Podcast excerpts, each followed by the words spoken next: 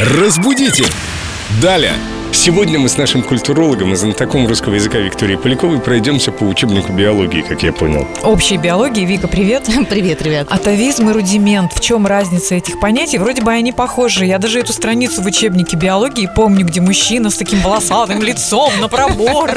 Объясни нам, пожалуйста, эти слова имеют разную природу? В общем и целом они похожи между собой, потому что рудимент – это что-то такое поистрепавшееся в процессе эволюции, наследие, которое нам осталось. То есть, например, копчик. Это некогда был хвост, а остался вот такой вот маленький отросточек, скажем так. Ну, кстати говоря, у некоторых людей он действительно бывает в несколько сантиметров длиной, и его хирургическим путем укорачивают. Потому... Укорачивают этот рудимент. Да, да, этот рудимент.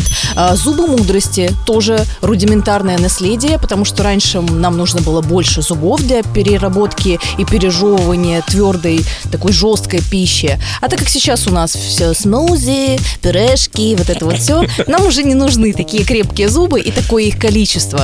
Поэтому зубы мудрости, они сейчас только мешают, разрушают наши основные зубы коренные. Угу, так мы так совсем без зубов останемся с вашими смузи. Не исключено. Выходит, что так. Так что переходим на мясо, твердый ржаной хлеб, орешки и крепкое яблоко. Давайте мы подытожим, что у нас по атавизмам и рудиментам. По рудиментам понятно, а по атавизмам будем примеры приводить? Шестой палец, например, у некоторых людей. Да, атавизмы – это уже про отклонение. Это встречается крайне редко, и слава богу, как говорится. Итак, рудимент – это норма, атавизм – отклонение. Да, можно в общем и целом резюмировать так. Разбудите! Далее!